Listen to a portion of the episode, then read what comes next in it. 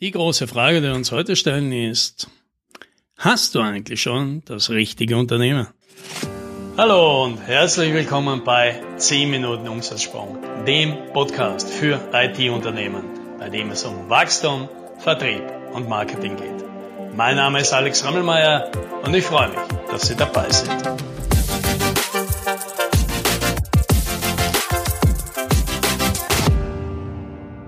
Wenn Menschen zu mir kommen und sich eine Verbesserung in ihrem Unternehmen wünschen, also besser skalieren, höhere Preise, mehr Kunden, bessere Kunden, dann gibt es meistens eine Unterstellung, die da heißt, aber das, was wir machen, das soll so bleiben. Und unsere Kunden, die wir haben, die sind schon auch in Ordnung. Also das sollte man irgendwie beibehalten. Also bleibt eigentlich nur noch übrig. Aber irgendwie sollen wir es anders machen. Also nicht das Was steht zur Diskussion, auch nicht das Wem, sondern nur das Wie. Ja, manchmal ist es auch okay, ja, das, da reicht das aus, um das zu erreichen, was man als Kunde will, aber manchmal eben auch nicht. Und da ist der eine Hebel dann einfach zu wenig, um dorthin zu kommen, wo man sich wünscht. Da ist es dann vielleicht schlauer, weil man vielleicht im Angebot oder bei der Zielgruppe was ändert. Und das heißt jetzt nicht, dass man jetzt alles anders machen muss und quasi ein komplett neues Unternehmen gründen und äh, was ganz anderes für ganz andere Leute. Ja? Meistens reichen so ein paar Veränderungen oder ein Fokus oder ein paar Ergänzungen, um das zu erreichen, was man will. Ja, das mache ich mal ein paar Beispiele, ein paar einfache Dinge, die man machen kann, um hier einen großen Schritt nach vorne zu machen. Ja, das erste ist, du veränderst mal deine Zielgruppe. Und zwar zwei ganz einfache Dinge sind, du verkleinerst mal deine Zielgruppe. Vielleicht hast du einen Service, wo du sagst, das ist ja zum Beispiel für alle Branchen geeignet gibt es ja keinen Unterschied, warum Softwareentwicklung für einen Kunden, der Maschinenbau macht und dann der Elektrotechnik macht, einen Unterschied sein soll. Und das stimmt. Und trotzdem, trotzdem macht es vielleicht Sinn, sich auf einen dieser Märkte zu konzentrieren, wenn dieser immer noch groß genug ist. Warum? Weil dann hast du das, was ich immer den Augenarzt-Effekt nenne. Oder ich wache in der Früh auf, ja, mir tun die Augen weh, jetzt habe ich die Entscheidung, gehe ich jetzt zum Allgemeinarzt oder gehe ich zur Augenärztin? Und obwohl ich jetzt als medizinischer Laie ja gar nicht in der Lage bin herauszufinden, wer von den beiden besser ist, gehe ich zur Augenärztin. Weil die ist ja spezialisiert. Und genau dasselbe, der gleiche Effekt gilt halt vielleicht bei Kunden von dir. Also es macht vielleicht Sinn, ganz einfach, indem man einfach sagt, hey, ich nehme nur einen Teil des Marktes und dort kriege ich viel mehr. Die Kunden sind bereit für meine Spezialisierung mehr zu bezahlen. Ein anderer Trick ist, wenn ich die Branche zum Beispiel wechsle, dass ich mich auf eine Branche konzentriere, die einfach eine Wachstumsbranche ist. Und warum? Naja, weil dann schwimme ich mit dem Strom. Eine Branche, die jedes Jahr 20 Prozent wächst, ja, zum Beispiel wie die IT-Branche selbst, da fällt es jetzt deutlich weniger schwer, auch 20 Prozent mitzuwachsen, als in einer anderen Branche, die entweder stagniert oder sogar nach unten geht, wie zum Beispiel äh, das Verlagswesen. Und ich habe natürlich dementsprechend ja auch einen gewissen Vorteil, indem ich mich auf die IT-Industrie konzentriere, weil die IT-Industrie seit mehreren Jahren natürlich im Wachstum ist, meine Kunden wachsen und ich mir dementsprechend natürlich bei diesen Kunden auch deutlich leichter tue, als ich hätte Kunden, denen es schlecht geht, die alle ganz viele Existenzängste haben. Die haben zwar vielleicht auch ein Bedürfnis, was zu tun und was zu verändern, aber die haben da meistens keine Ressourcen mehr und, und kein Geld und keine Budgets und dann fällt es viel schwieriger. Ein nächster Trick, den du machen kannst, ist, du suchst dir einfach, du bist in der gleichen Branche, die größeren Kunden. Warum? Was bringt das? Weil größere Kunden, die sind ja dann komplizierter und die sind ja mühsamer, das ist politischer und so weiter und das stimmt ja alles. Aber gleichzeitig haben die größeren Kunden einfach oft das gleiche Problem, das du löst, einfach viel größer. Ja, weil es einfach fünfmal so viele Leute sind und das gleiche Problem halt deswegen fünfmal so hoch sind. Das heißt, die Bereitschaft des Kunden für das Problem zu zahlen ist automatisch deutlich größer, selbst wenn das Problem, das du löst, genau gleich groß ist. Deswegen macht es oft Sinn, ich gehe jetzt irgendwo hin, da habe ich dann zwar durch organisatorischen Aufwand und durch ein bisschen, ja, weil alles ein bisschen kompliziert ist, vielleicht 20, 30 Prozent mehr Aufwand, das Gleiche zu machen, aber ich habe einen Kunden, der ist bereit dafür, zwei oder dreimal so viel zu bezahlen, weil es für ihn immer noch ein besseres Geschäft ist. Also das heißt, das Upscaling kann eine ganz einfache Möglichkeit sein, indem man alles gleich lässt, nur eben zu denen geht, die ein Problem haben, das größer ist. Und großes Problem, großes Geld, kleines Problem, kleines Geld.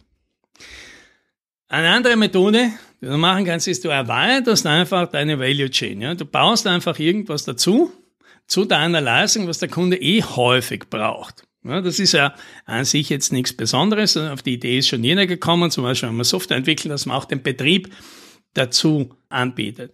Besonders charmant finde ich das, wenn man das in Form einer Kooperation macht. Ja, also zum Beispiel eben mit jemandem, der Software betreibt oder jemand, der davor kommt und die Prozesse mit dem Kunden überhaupt einmal erst ausdefiniert. Viele Unternehmer machen das selbst, aber das ist natürlich immer die Frage, kann ich das? Kann ich den Betrieb als Softwareentwicklungsunternehmen wirklich so gut leisten, wenn ein Unternehmen es nur das macht, dass die ganzen Sachen mit Service-Leveln und die ganzen Infrastrukturthemen und das ganze Fachkräftethema erledigt haben, die schon wissen, wie man 24-7 Betrieb und alles macht. Warum tue ich mich nicht einfach mit denen zusammen und biete gemeinsam mit denen ein Angebot an für den Kunden, das halt attraktiver ist, weil alles aus einer Hand ist und er sich nicht drum kümmern muss, einen Anbieter zu finden, bei dem er nicht das Gefühl haben muss, die geben sich dann immer beide gegenseitig die Schuld, denn die treten ja als Team auf und bieten eine gemeinsame Leistung an. Ja, und so kann man es eben auch mit Beratern machen, die die eigene Leistung ergänzen, statt dass man das halt alles selber macht kann man sich wieder auf die Sachen konzentrieren, die man halt besonders gut kann und kann beim Kunden ein deutlich größeres Problem lösen. Wird also wieder bereit ist, mehr Geld auszugeben. Ja, sogar wenn ich das eben aufteilen muss, immer noch mehr für mich übrig, obwohl ich einen Teil des Geldes an die anderen abgeben muss. Und dann kommt noch das letzte Punkt. Vielleicht löst du derzeit einfach für die Leute, die du ansprechen willst, kein Top-7-Problem. Ja? Also ein Top-7-Problem, das nenne ich immer ein Problem, eines der sieben wichtigsten Probleme, die diese Person hat. Warum ist das wichtig? Also es geht jetzt nicht um die sieben genau, es kann auch eine acht oder eine neun sein, aber es, das Problem soll so wichtig sein, dass diese Person sich fast täglich oder zumindest alle paar Tage oder mindestens einmal die Woche mit diesem Thema beschäftigen muss, sich darüber ärgert oder versucht, irgendetwas damit zu tun. Weil damit ist die Wahrscheinlichkeit, erstens, dass dieses Problem sehr wichtig wahrgenommen wird auch und dieses Problem auch permanent in der Wahrnehmung eines Kunden ist, sehr hoch. Und für so ein Problem kriegt man erstens immer viel Geld, weil ganz offensichtlich löst man ein großes Problem. Man löst ein Problem, das andere nicht lösen können, weil sonst hätte der Kunde ja schon jemand angeheuert, der das Problem endlich löst, wenn das eh schon so omnipräsent ist. Und man kriegt auch natürlich relativ schnell einen Termin. Und den Ansprecher dazu, mit einem die Informationen zu geben, die man braucht, weil der will dieses Problem ja loswerden. Und jetzt komme ich aber vielleicht drauf, das, was ich mache, das Thema, das ist für den Ansprecher, den ich habe, kein Top-7-Problem. Was mache ich jetzt? Muss ich jetzt unbedingt was anderes machen?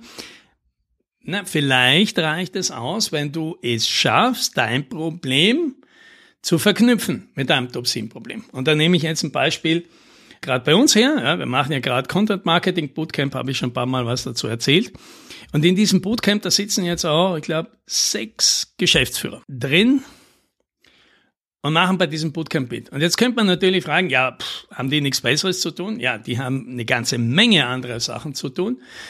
Wollen die da drin Content Marketing machen? Nein, da geht es eben nicht um Content Marketing. Ja, sagen wir ja auch immer, Content Marketing ist definitiv kein Thema für die Geschäftsleitung. Ja, im Gegenteil. Wir sagen immer, wenn du niemanden hast, der das Content Marketing bei mir machen kann, dass der Chef das, oder die Chefin das nebenbei macht, das kannst du, kannst du knicken. Das funktioniert nie. Warum sitzen die aber da drin? Weil wir natürlich unser Content Marketing nicht als Content Marketing positionieren, sondern als Content Marketing, das dir die Leads bringt, damit du danach Value Selling machen kannst. Ja, es ist eine andere Qualität von Leads, die du da brauchst. Und dafür, dafür machen wir das Content Marketing. Und damit positionieren wir eine Aktivität, ja, Content Marketing, mit einem viel größeren Problem, nämlich Lead generieren, gute Leads. Und das, ja, für ein Unternehmen, das dort noch Luft nach oben hat, ist das ein ganz großes Thema. Das ist auf jeden Fall auf der Geschäftsleiterebene. Ne? Also, dass das Unternehmen die guten Leads kriegt und damit es sich im Sales leicht machen. Ganz besonders, wenn der Geschäftsführer, die Geschäftsführerin im Sales selber noch mit involviert ist. Dann hat sie ja noch ein ganz besonderes persönliches Interesse daran, dass diese Leads gut sind. dass diese Leads schon verstanden haben, was man macht, dass diese Leads schon begriffen haben, man ist hier gut positioniert, man kann das, man ist ein Experte, damit das Verkaufen viel angenehmer fällt und man auch von vornherein wirklich auf Augenhöhe oder noch besser auf Expertenebene mit den Kunden spricht. Und dann wird's auch viel angenehmer und viel leichter und viel interessanter. Und diese Aussicht, ja, diese Verlinkung macht es dementsprechend auch interessant, sich ins Content Marketing strategische zu setzen. Ja, hätte man das Ganze nur als Content Marketing positioniert, ja, dann würde die Person, die dann das Content Marketing macht, jemand das Marketing, vielleicht da mitmachen dürfen, aber die wären dann eher auf ein 680 Euro Seminar geschickt oder dürfen sich einen 290 Euro Videokurs über Content Marketing kaufen. Die kommen nicht auf ein Bootcamp bei uns. Ja? Das vielleicht auch wieder so ein Tipp. Wenn du kein Top-7-Problem löst, kannst du klar darlegen, dass das, was du tust, ein Top-7-Problem in Folge löst oder deutlich einfacher macht. So, und das waren so die Tipps. Und vielleicht ist ja einer davon dabei, den du bei dir auch umdrehen kannst, einbauen kannst, ohne das ganze Unternehmen umzubauen.